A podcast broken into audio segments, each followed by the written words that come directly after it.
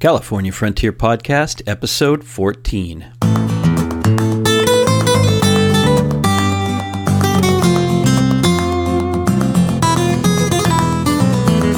The California Frontier Podcast is dedicated to helping you explore the Golden State's unique history, culture, and environment. I'm Damian Bacich, and I'm your host.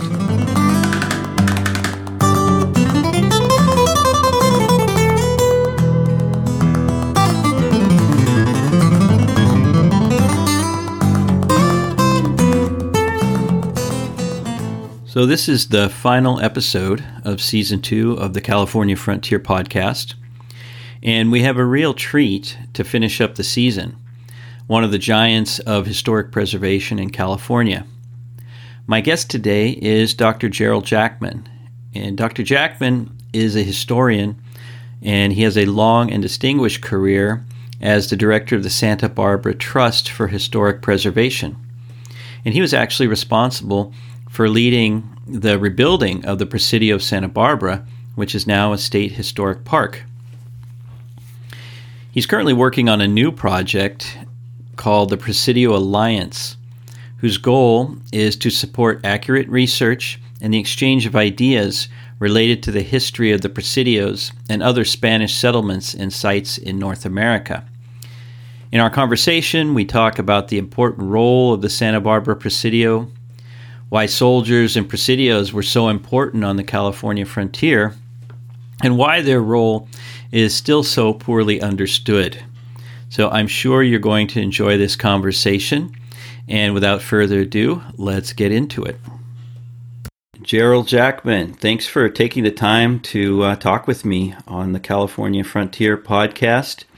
I know you through our uh, belonging to the California Missions Foundation. I've, I've heard many talks you've given, and I particularly know you because you have headed up the Santa Barbara Trust for Historic Preservation for many years. Uh, I know you're retired from that now, but uh, you've done a lot of interesting things, and I know you're doing you're still doing a lot of interesting things. I'd love to have you talk a little bit about your background and, and the things that you've worked on and the, the things that you're working on.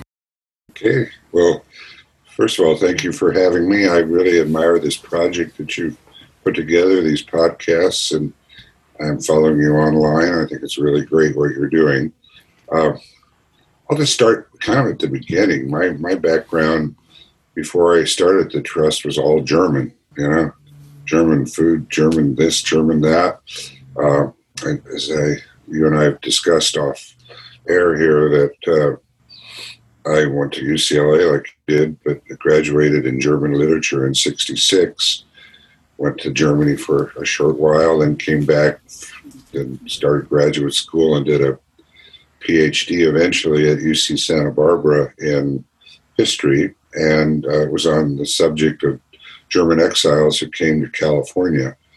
But uh, after, after UCSB, I had a fellowship to research and write my dissertation in Germany, which I did.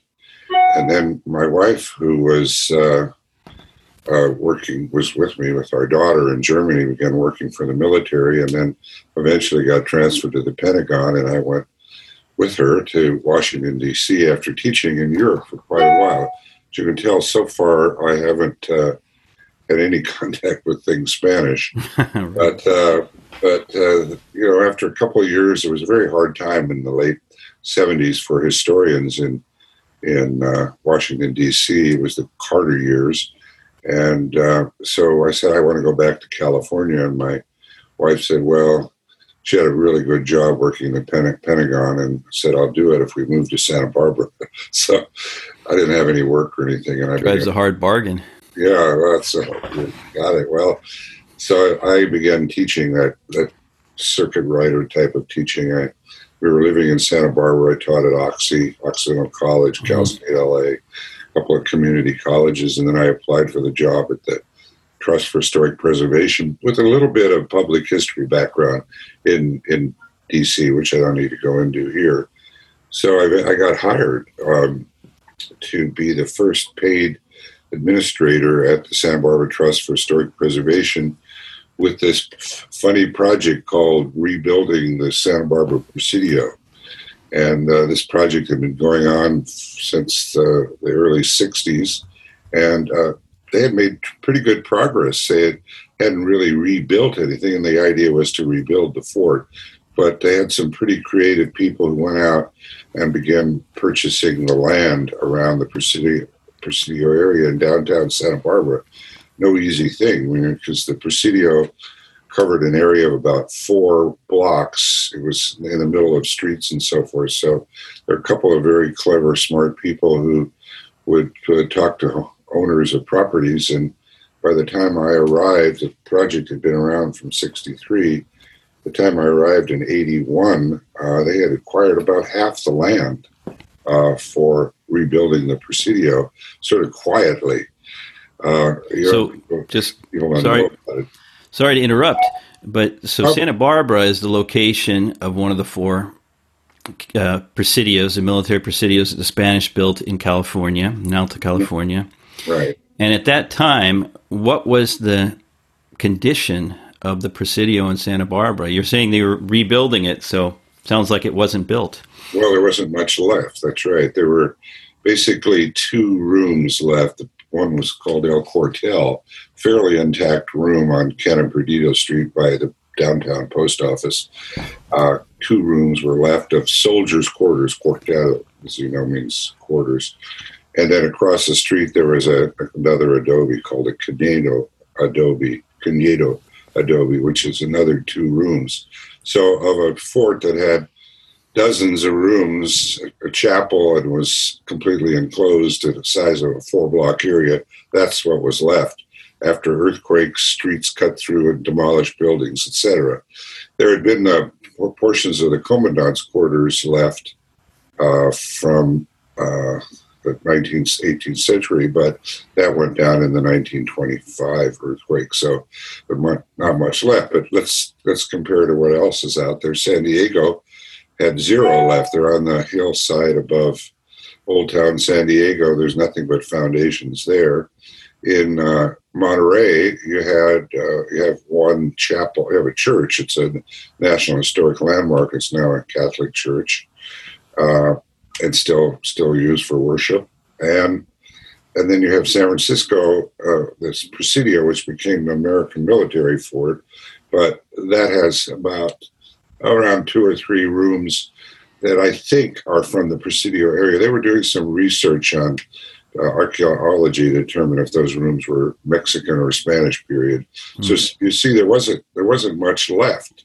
And as you know, Damien, these Presidios were pretty important in their time really uh, it, as important as the missions, but as towns grew up uh, around them or whatever, they were more or less abandoned, whereas the 21 missions were pretty much saved. And so uh, pretty soon I came to the, without much background in this period of history, I came to the conclusion this was a pretty important project, that uh, it, it would be an opportunity for the world to learn about the Presidio history uh, that people heard about and always associate with the American fort that came in during the American period after uh, the Mexican War California became a state. So that that was something I had enthusiasm for the project and and was happy to try to, to make it happen and spent the next 35 years trying to make it happen and, and quite a bit has been rebuilt uh, since that time in 1981. Well, if you go to the Presidio today, it's pretty impressive um, what's been done there. I mean, you make it sound a little bit. Um, I guess you're you're being humble, but but when I go there and have taken my family there, et cetera, it's it's very impressive what you guys have done there.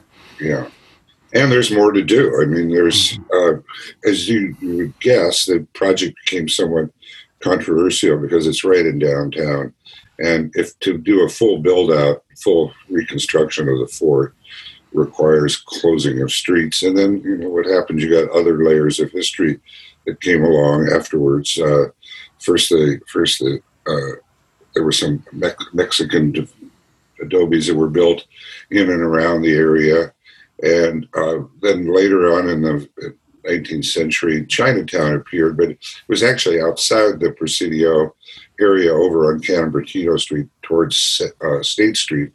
But after the 25 earthquake, that Chinatown, what was left, was moved into the Presidio area, and there was a building built called the Whitaker Building that housed Japanese residents and shops and so forth. And then around 1900, uh, the Japanese moved into the area, mm. and there was a, a church, a Buddhist, they called it a church, not a temple, a Buddhist church was built uh, right where the, where the Presidio Chapel had been. And that was there until you know the 20th century, around the 1960s, and was eventually demolished. So it got a little bit controversial. It was it wasn't very controversial until I arrived. I don't think I I caused the controversy. It was looming, so to speak, because uh, you know nothing had really happened. They finally started, in terms of what you could see, they had started to rebuild a, a section called the Padres Quarters, uh, and so you know you could say, well, nobody really kind of knew about what the, the big plans were. But then when the trust started to buy some other property and people started to see what was going to happen, uh, got quite controversial. So from around 81 to 90, I spent a lot of time at City Hall, State Park Commission meetings, etc., and finally came to the conclusion. Uh, it was approved by both the city and the state and the trust to build about two thirds of the Presidio, leaving the streets open. And when I left, about a little more than a third of the Presidio has been rebuilt. Mm. So there's a whole section still of the front front gate area where the corrals are and the soldiers' quarters are that really should be rebuilt because it's pretty. There's a jail there, etc. Front gate, and then there's a bastion that could be rebuilt. Those would all be very important for interpreting the history of that particular site. But it takes a while. You know, these projects you start out and how do you do a reconstruction? Well, you, you don't just say, okay, let's get an architect. You have to do a couple of things. You have to go through all your documents, what's available, and what is available at the Presidio for the Santa Barbara Presidio doesn't exist, as far as I've ever found out, anywhere else. Two detailed ground plans, uh, one of them by uh, Goycoechea and another one by the Governor Fages. And uh, I, I don't think Fages actually drew the map. I think somebody else did the updated map for Fages, but he put his name on it. And uh, those maps are absolutely detailed. I mean, they tell you the size of each room, whether they had dirt floors, tile floors, open beam ceilings, etc. And and when you go around trying to find other plans like that, they just don't exist. Uh, and I've had people dispute that, given talks here, there, and everywhere, even in Mexico, and saying, find a more detailed plan, and nobody has. So we had that great advantage. Mm. It hmm. was like almost like having a set of blueprints to be able to rebuild. And then the second thing, you know, you have to do your documents, and that and not all questions are always answered, but even by that type of plan. Uh, you have to go out and do archaeology. And the nice thing about the archaeology was it confirmed that that plan that we had was pretty accurate said there going, there's going to be these foundations here, and that's where they were. And then when we finally located, knew exactly where the chapel was, went out, was exactly you know the, the same length that it said in the plans that uh, Fages and, and Goycoechea had prepared. And these plans, by the way, one of them's at the that famous library in Chicago. I'm blanking on the name. The Newberry. Yes, at the Newberry, and of course we have copies. The trust has copies of that. So, so you put that together, then you get an architect, and still there's a lot of questions that aren't answered. And then you bring an architect. I remember a couple of times uh, we said, "Well, we, we had a committee that had you know engineers and historians on it to decide what was you know what we're going to do for a particular section, how we're going to design it, and so forth." And we handed over to an architect and an engineer, and they go, "Well, that that looks good, but it'll fall down as soon as you put it up. You know, structurally, it wasn't quite right the way we presented it. So the architect has to kind of figure those things out. So, so uh, then you get there, and when I arrived, they had a first draft of a, uh, of the plans for the chapel, and uh, it was done by Gil Garcia. I have his name right. Well, Gil Sanchez. Gil's still around doing some art. He's retired now, but he still doing some mission period uh, restoration projects And then Norman Neuerberg, the famous Norman Neuerberg, appeared on the scene. And for those of us who are, are into this period of history, you know who he is. He's a was a very well known uh, art historian, and uh, fact, the highest award that the Mission Studies, or now the California Missions Foundation gives out, the Neuerberg Award, honors his his memory.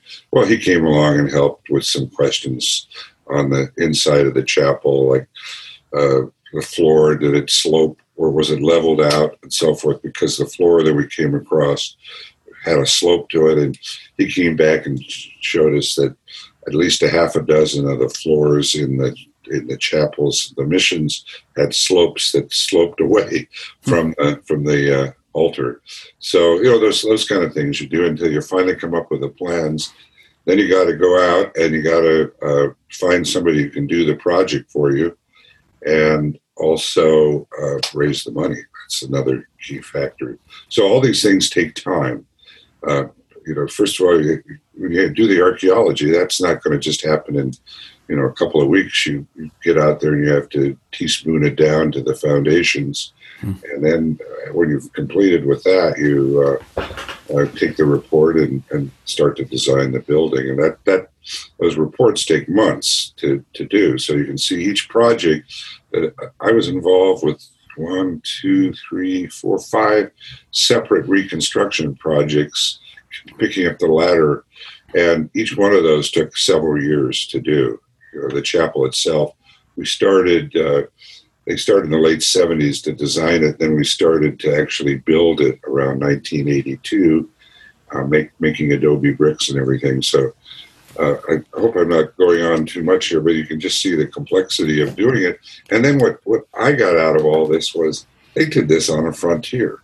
Mm-hmm. You know, they did this uh, they, didn't have the same labor force. They didn't have tr- trucks and tractors and backhoes and so forth. They were out there putting this thing together without all the equipment that we have today. Although I have to say this: that when you build an Adobe, you you know you, you have to make an Adobe brick, right? And you still have to do it the same old way. You pour it into a form, and it, you take four, try to make something that does four bricks, and you pull it off, and we had to make 30,000 bricks for that chapel, weighing 50, 50 pounds each. And those bricks have to be moved about three ta- times. I think overall, I determined that it, it there were what 33 to 4 million pounds of adobe bricks that were Whoa. made, picked up, and moved around when the whole Presidio was was built. So, anyway, you can see it, uh, the complexity of, of doing something like this and then being accurate. Uh, we we uh, found the foundations and we made sure that the chapel was the actual length of the foundations, and uh, we knew the height of the building because the plans uh, that we had from Goycoechea and he was the commandant of the Presidio during the construction of it, and Fages told us the height of the building and and uh, so forth. But then there were always some things that that didn't appear on the plans, like the bell tower, right? Hmm. And uh, we found foundations for the bell tower, and there was mentioning a uh, mention of the bell tower, but we didn't build it with the bell tower at first. Then, eventually, we went back years after we had, had rebuilt the chapel and put a bell tower on it. After you know lots and lots of research, we never ever found an image of the bell tower itself. They're very I'm not sure if you're familiar with the Cardero drawings of the of the uh, Presidio of Monterey. They're just so yes, you know, they're wonderful drawings they did, even to the point where showing the women hanging up their laundry mm-hmm. outside the Presidio in, in Monterey. We didn't have anything like that. We had Vancouver came by with a man called Sykes on board and drew a couple of plans from from uh, the ship at sea. So we didn't ever have anything showing a bell tower. We had to do a lot of research, and I feel like what we put there is pretty accurate. So tell me a little bit about the Presidio Santa Barbara. It was founded, if I remember correctly, it was 1782, right? Correct. So, um, what was how many soldiers were stationed there? What was what was the the or say at its at a normal period, at its, at its height, let's say, and and what was the function of the Presidio as military fort. What were they? What were they doing? And, and like I said, how many how many soldiers were stationed oh, at the Presidio? Well, that's you know you, you, think in terms of hundreds, but there really were not hundreds. First of all, when Serra came up uh, uh, with Portola, they were mostly single soldiers. That turned out to be a problem, as you know, because the soldiers got involved with Indian women and Serra went down to Mexico and said, please send up soldiers with their families, which happened after that. And as after, uh, let's see, we have Monterey, and then you have San, well, you have San Diego, Monterey, uh, then you have San Francisco, and the Santa Barbara Presidio was the last one. So there was a strong uh, tendency now to send people up with their families. So there never were a lot. There were, let's just round off to say around 50 to 60 soldiers came mm-hmm. up, maybe getting up to 100, but hardly, there was never that many soldiers living at the Presidio at one time because, the, as you know, the, the soldiers were sent to help guard, protect the missions. So Santa Barbara was a military district, and that military district included the Pueblo de Los Angeles, it didn't include San Gabriel, but it did include Ventura, Santa Barbara, Mission La Purísima, and San Ynez and San Fernando. Hmm. And soldiers were, were at every one of those. So you take sometimes there there were more some places than others, and I don't recollect right off the top how many were at each one, but but about two to five, something like that. So so if each one of those those missions had soldiers, then he realized there weren't many left inside the Presidio itself. Mm, okay, and, so so and, so the Presidio soldiers were not a distinct group from the mission soldiers. I mean, they were they were all from the same um, unit, let's say. Yes, exactly, and and uh, so uh, and and the commandant the commandant of the Presidio was very very important because he was the chief military officer, the chief administrative officer, the chief legal officer. Whenever there was a, a crime that was committed, and there were there were small crimes, for example, uh, civil matters where two two residents of the Pueblo de Los Angeles were fighting over sheep, and this one said, "These are my sheep," and the other ones are my sheep. So he came down and had to have a court case and decided who whose sheep they were. That was a minor thing that he did, but then there were capital crimes. And there were, during the Spanish period, there were uh, two executions of people that committed ca- capital crimes uh, murder and uh, some uh, heinous sexual act was committed that led to the execution of a soldier. And then another soldier was executed for killing another uh, soldier, not an Indian. Hmm. And uh, there were no Indians who were ever who were put on trial and executed, although there were Indians who were put on trial and put in jail for for capital crimes. Kind of interesting how they did that.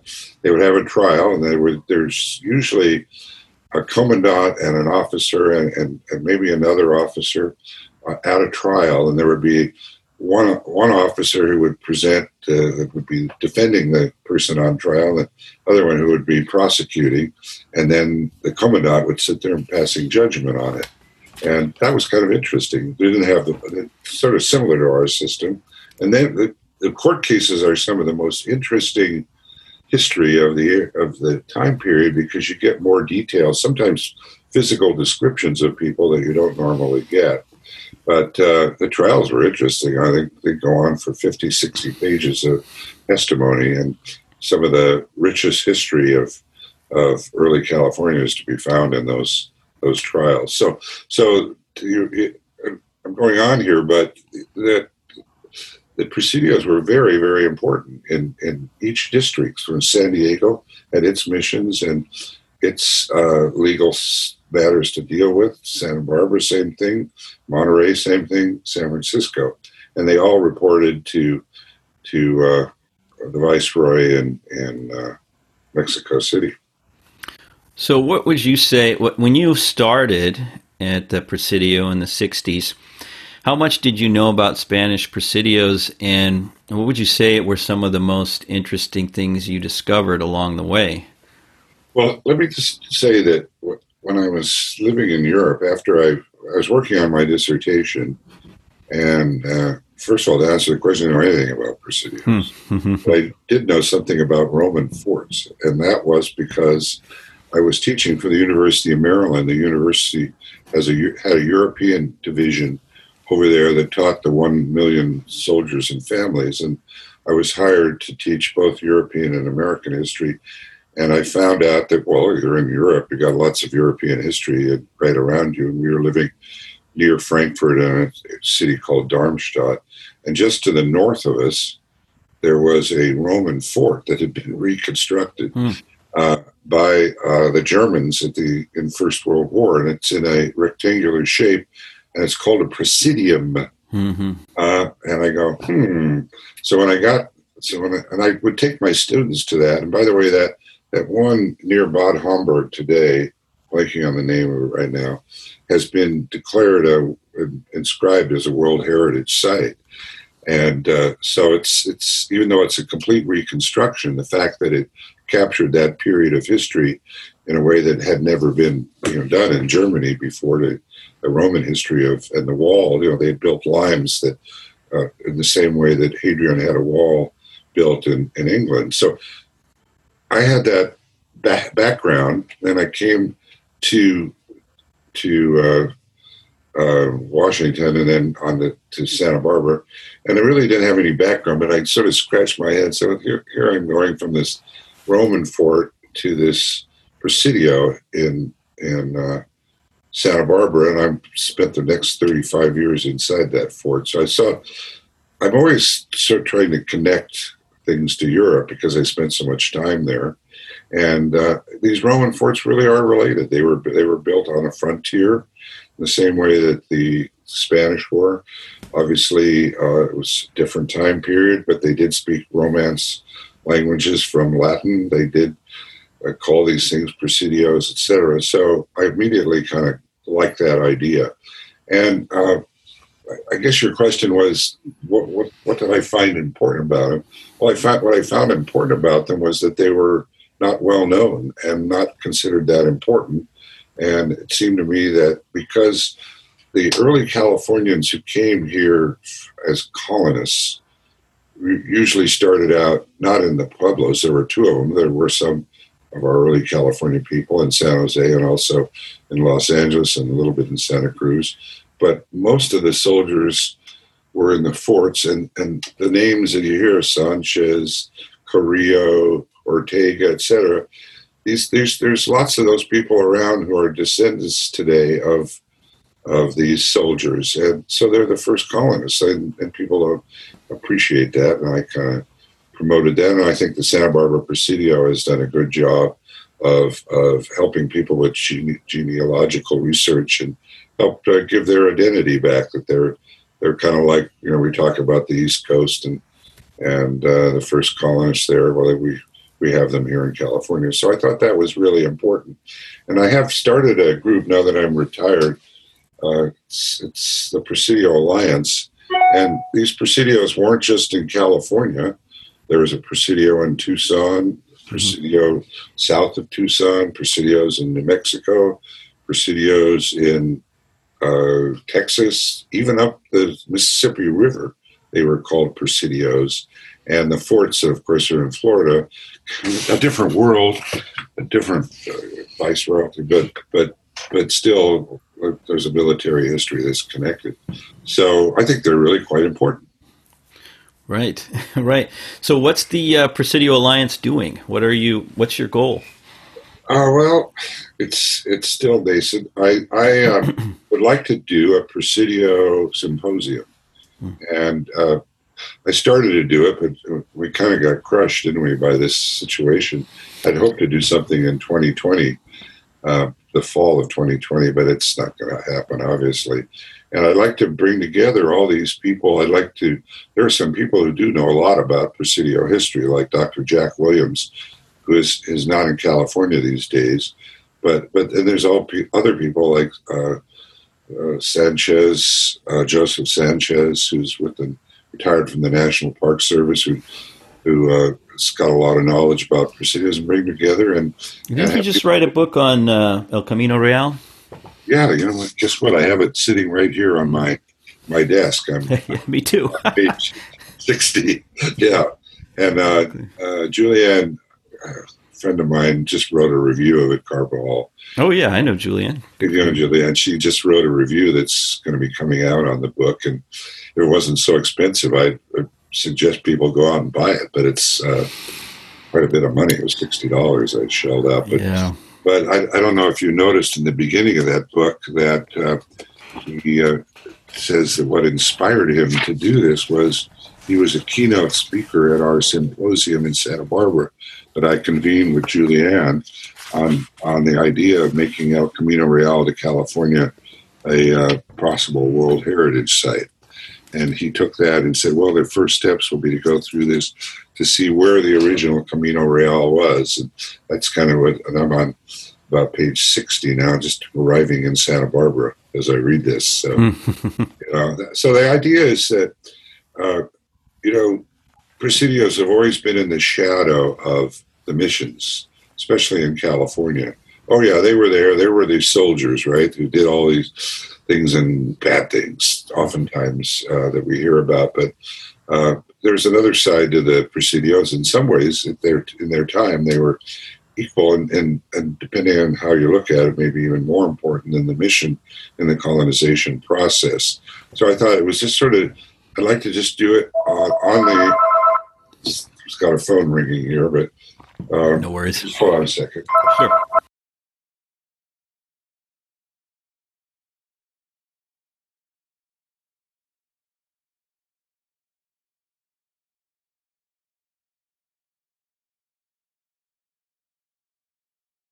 where was I? Um, oh, you were talking about uh, Santa Barbara and the um, yeah, the symposium that, that we did then, and and how this Camino Real project. Now, when I left the trust, I felt like that was not something. It was too big for me to take it on alone. I passed it on to the California Missions Foundation, but that's kind of I don't know. Nothing's really happened on it lately, but I still think that project's important, and uh, the way he was looking at it, he sort of divides in this book, El Camino Real, he does divide it up into the four military districts. And Julianne has done some research, and we, we, we decided that the best way to kind of approach a detailed study of, of early California with this Camino Real in mind was to do the four military districts and and have people do research in those areas and then do comparative studies of what happened in those four military districts. And I, uh, I did uh, a, before I left the trust. I spent about a month putting together a timeline, and I think a timeline for each four, uh, each military district would be really interesting. Uh, sometimes they intersect, or not. The events are you know happening throughout the entire Alta California. But I thought that was kind of a good way to do the research. And there's so much that you could do. And there's so many, so many documents that haven't been looked at in terms of California history that would be really good to do. So, uh, obviously, I believe in this Presidio history, and that's where I kind of did this Presidio uh, alliance because I felt, you know, I was the one that was the most enthusiastic about keeping it going after I retired. Right. What would you say was particularly unique about Santa Barbara as a presidio and a location for um, you know mili- Spanish military presence? Well, that's that's a good, really good question because it was different. One, we have the Enlightenment period in in Spain. Charles Charles III is considered an enlightened despot, and and the uh, civil side of uh, of government is asserting itself. Father Serra f- feels pushed back from Governor Neve, and this whole idea of, of, of the Enlightenment coming to California is a subject that a, a friend of mine and I thought we would write up that because because the Presidio represented of Santa Barbara represented this Enlightenment idea. So it's the only Presidio where there was no mission founded simultaneously. So if you take mm. San Diego, you had the Presidio and the mission. You take Monterey, you had a Presidio and a mission. They were together, then they separated. Then you San Francisco, there was a Presidio and a mission. Santa Barbara, founded without a mission from 1782. There was one 30 miles down the road, 25 miles to be exact, down the road in Ventura. Mm-hmm. But the big population in Santa Barbara did not have a mission, and, and padres would come up. So, so what they did, Goycoechea carried carried forth what Neve had negotiated with the chieftain Yanonali was to try to convert the Indians in their villages. And for four years, it didn't happen anywhere else in California. Goycoechea was was uh, working with the local Indians, and priests were coming up. And then after '86, when the mission was finally founded, there was still this desire to keep the Indians in their villages and not make them come to the missions. Now, that didn't entirely happen, and the Padres were absolutely opposed to that. And after Goycoechea leaves, then uh, the, the, Indians are, are, brought to the missions. And by Goycoechea is in Santa Barbara from 1784 to 1802.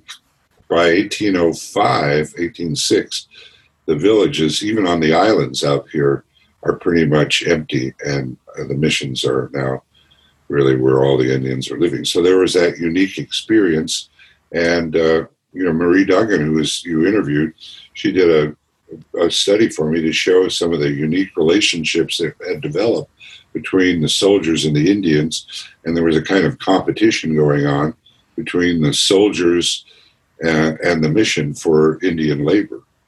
So, so that's that's one of the unique characteristics, and of course the Chumash were very advanced people in many ways, and you know you have to always be cautious when you talk about those kind of things. But uh, you know they they they had, had a, a, system of exchange of goods. They from the islands they would their their boats would go out back and forth, and they're different. Uh, and, and, it's not a uniform thing. There's not every Chumash village was the same. Uh, there was linguistic differences, and but overall cultural similarities that define them as Chumash. So uh, that there was just this encounter, a unique encounter between the Indians and uh, the soldiers, and uh, not always violent. Uh, there was incidents of violence uh, in, in, in, these encounters, as there always would be. And I found that uh, you know there was even some marriages between Indians and soldiers, but not a lot. Mm-hmm. And then one one of the things I consider one of the major events that helps us think about this time period was around 1788. Uh, the, the, Presidio Chapel had been had been rebuilt, and Yanonali, the chieftain's son, had died, and he was about five years old. And he had this chieftain Yanonali had a relationship with Goycoechea, and that son was buried in the Presidio Chapel. It's the only Indian buried in the Presidio Chapel. And as you know, most Indians were put in mass graves. We don't even know exactly where Yanonali was buried, uh, but in, in, a mass grave when he went to the mission later. So this this this must have been quite something when this young boy had died. How it died, I don't know. Uh, that marched up in a dirge that came from his village, and they actually buried him and had a ceremony in the site and gave him a a Christian name and so forth. So that to me is sort of symbolic of a relationship that needs to be thought about and studied more as time goes by. Yeah, I think that the the thing that's that escapes us so often, especially here in California, because of the way that the history has been written, studied, taught, are these relationships which are between various people, military, uh, Indians, clergy, and so on and so forth. they're so much more complex and layered than than we give them credit for. And when you get little stories like that, that that it's sort of the tip of the iceberg, that it tells you something about a relationship that was there that that you wouldn't have known otherwise. I, to me, those are the type of things that that really help us understand that that every you know all of history is a story of of human beings and their the web of relationships that they create. Yeah.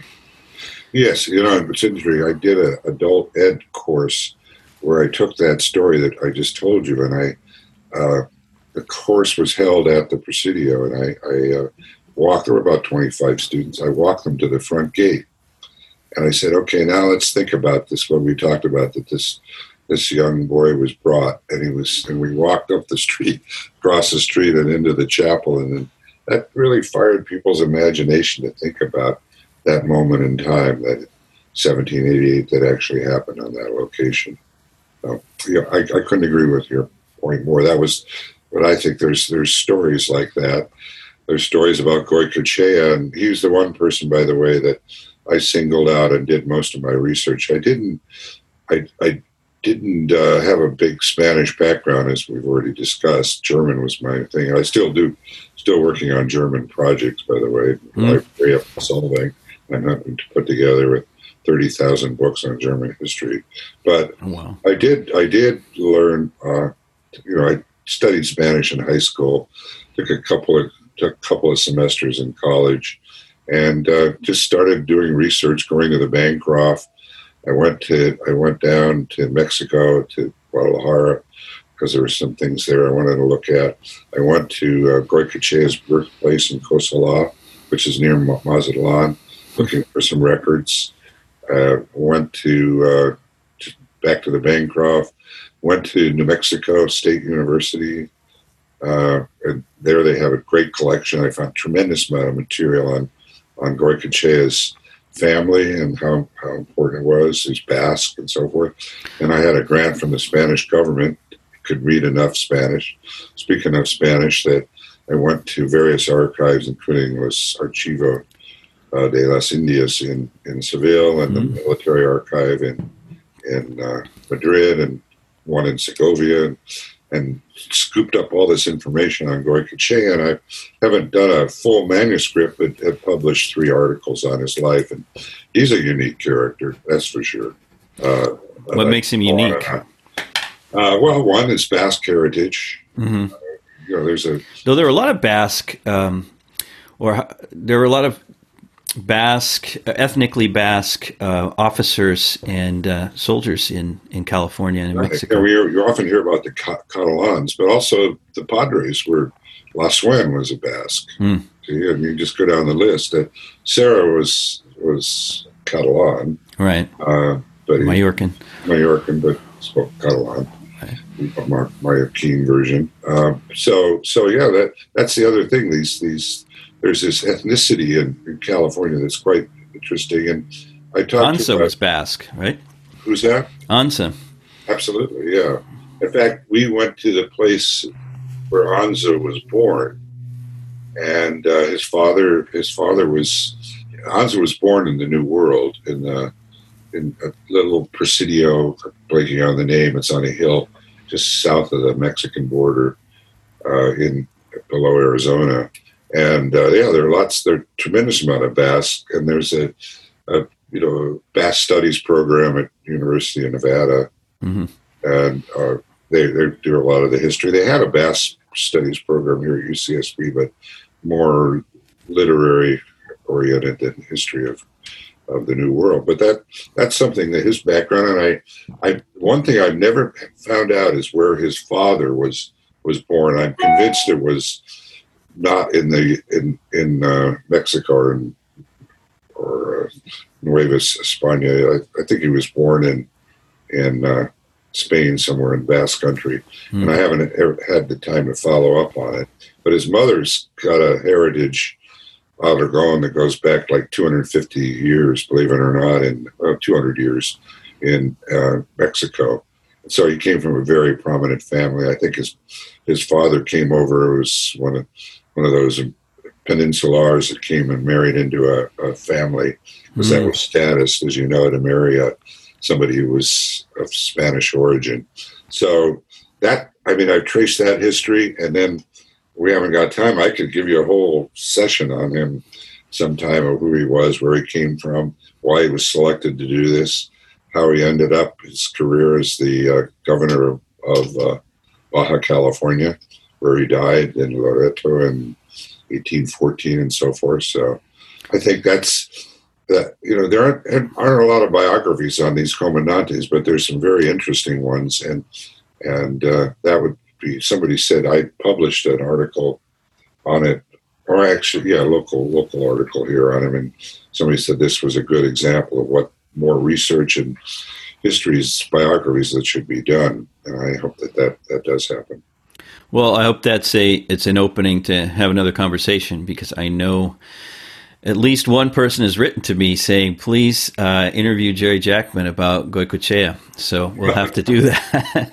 yeah, no, I'd be happy to trace that. It'd be very interesting because he has, uh, he spent 18 years here, which really, it's amazing how people fade away in history. But, you know, everybody in Santa Barbara knows who De La Guerra is, right? De La Guerra mm-hmm. Street. Everybody knows who Ortega is because there's an Ortega Street.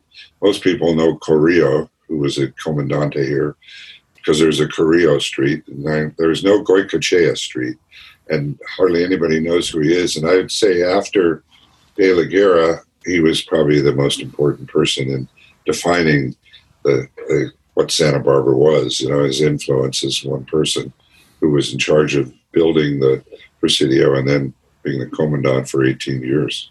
There are a number of governors that um, that we should know more about. One of the ones that I'm interested in learning more about is Arrillaga, uh, another Basque. Another Basque, right? So, right. so yeah. And Borica was was Basque too. Look at that! Look at that! Um, you know, I want to be respectful of your time. Um, one of the one of the things I've been dying to ask you about is I know that you were made a knight of the Order of Isabella Católica from Spain, and uh, can you tell us a little bit about what what that honor is and um, and why? Uh, yeah. Well, that was a real surprise. The uh, Spanish consul. Well, first of all, the consul in L.A. likes the, the Santa Barbara Presidio, and the staff down there says, "You want to? Where's the best site where you can learn about Spanish history that's not a mission?"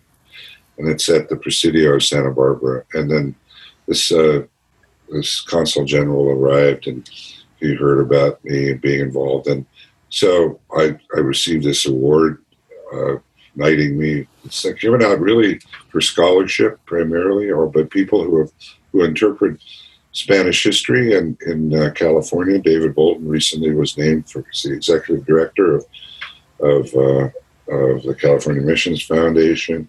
There's uh, uh, Iris Engstrand has received it uh, the same award. She's a well-known historian from the University of San Diego, writing mostly about borderlands history and so forth. So that's kind of how it happened, and uh, I proudly, I very proudly received it. I really, truthfully, it's for the Santa Barbara Trust and all the efforts. There, there were a lot of people, I, you know, that contributed to getting this project. There was a engineer who retired who just devoted his whole life to research. And by time I arrived, there was a wave here, and I think of, all the qualities I have was pretty good at fundraising because I believed in this project, and and so I received that award. But you know, something equal to me was being named the honorary state park ranger of the year by the California State Parks Ranger Association, and uh, that's an award given out for somebody who promotes the ideas of of state parks, its goals, and so forth. And you know, El Presidio is a state park, and mm-hmm. besides being involved with Santa Barbara, I became involved statewide in California League of Park Associations. We visited all 280 state parks and, and promoted the state parks and helped this organization uh, become more influential in, in uh, helping other state parks. So, uh, and that award, by the way, I share with Walt Disney and Clint Eastwood. How's that? Mm. I love I love that. Good company. Yeah, Pearl Chase, by the way, she was the other one on Santa Barbara. She she's Miss Santa Barbara who founded the Santa Barbara Trust for Historic Preservation. So anyway, it's a nice award. But it's it's you know how it is with those things. Other people contribute to them and you get the glory. Mm-hmm. Mm-hmm. Well, I think you've you've deserved uh, the glory you've gotten, and it was uh, it was a very interesting conversation. But like I said, uh, I think you've you've opened yourself up to to having another one. Um, I really do want to thank you, and I'm I'm in. I've got my name involved in the Presidio Alliance, so I'm looking forward to, to doing more work with it as as our new situation permits. And um, yeah, so I really want to want to thank you for taking the time to talk to me. I, I want to thank you for having me on. I'm happy to come and talk about Goycoechea sometime, and I really do appreciate what you're doing with your project and you're kind of keeping it alive. You're not the only one, but you're one of the major forces in helping us come to a balanced view of this period of history and how how interesting it is at the same time. Well, that's my goal, and I appreciate that. Man, it gives me gives me uh, impetus to keep going. So thank Great. you very much. Thanks, Damian. I really want to thank Dr. Jerry Jackman for joining me on the podcast. You know, the Presidio was such an important institution on the frontier, and we we still generally don't know enough about it. And that's why we need experts like him to help us understand better this this really central but oftentimes poorly understood aspect of the very complex history of early California and the Southwest in general under Spanish rule. I really hope that you will uh, go check out the information about the Presidio Alliance, which you can find on the page at californiafrontier.net dedicated to this podcast episode. I've put the link there. And I was also impressed at how much work goes into preserving our history. And in the case of the Presidio of Santa Barbara, the massive amount of work that went into rebuilding it from the ground up. And I know that it continues to be a place where important archaeological work is done that we all benefit from. So I hope that when you can, that uh, you go to Santa Barbara and visit the Presidio of Santa Barbara. I mean, you're really going to enjoy it. So that ends season two of our podcast. I've already started working on season three, and we're going to have some more fascinating stories from the frontier, some snippets of history, of things that perhaps aren't so well known, and of course, some great interviews with experts who really can peel back the onion, so to speak, on this fascinating place that is California. So, if you want to stay abreast of what's going on, please continue to visit the website. If you want to know when the new season is ready to start, uh, sign up for our mailing list at www.californiafrontier.net. And please be sure and let your friends know about this podcast. That way, we'll be able to get the word out and to really help spread education about the history of this wonderful place, which is California. Thank you. Thanks for joining us for this episode of the California Frontier Podcast. If you liked what you heard, consider leaving a review on Apple Podcasts, Spotify, or wherever you listen to your podcasts. Also, be sure to check out the California Frontier Project website at www.californiafrontier.net. If you have a question, comment, or a suggestion, make sure and drop me a line at damian at californiafrontier.net.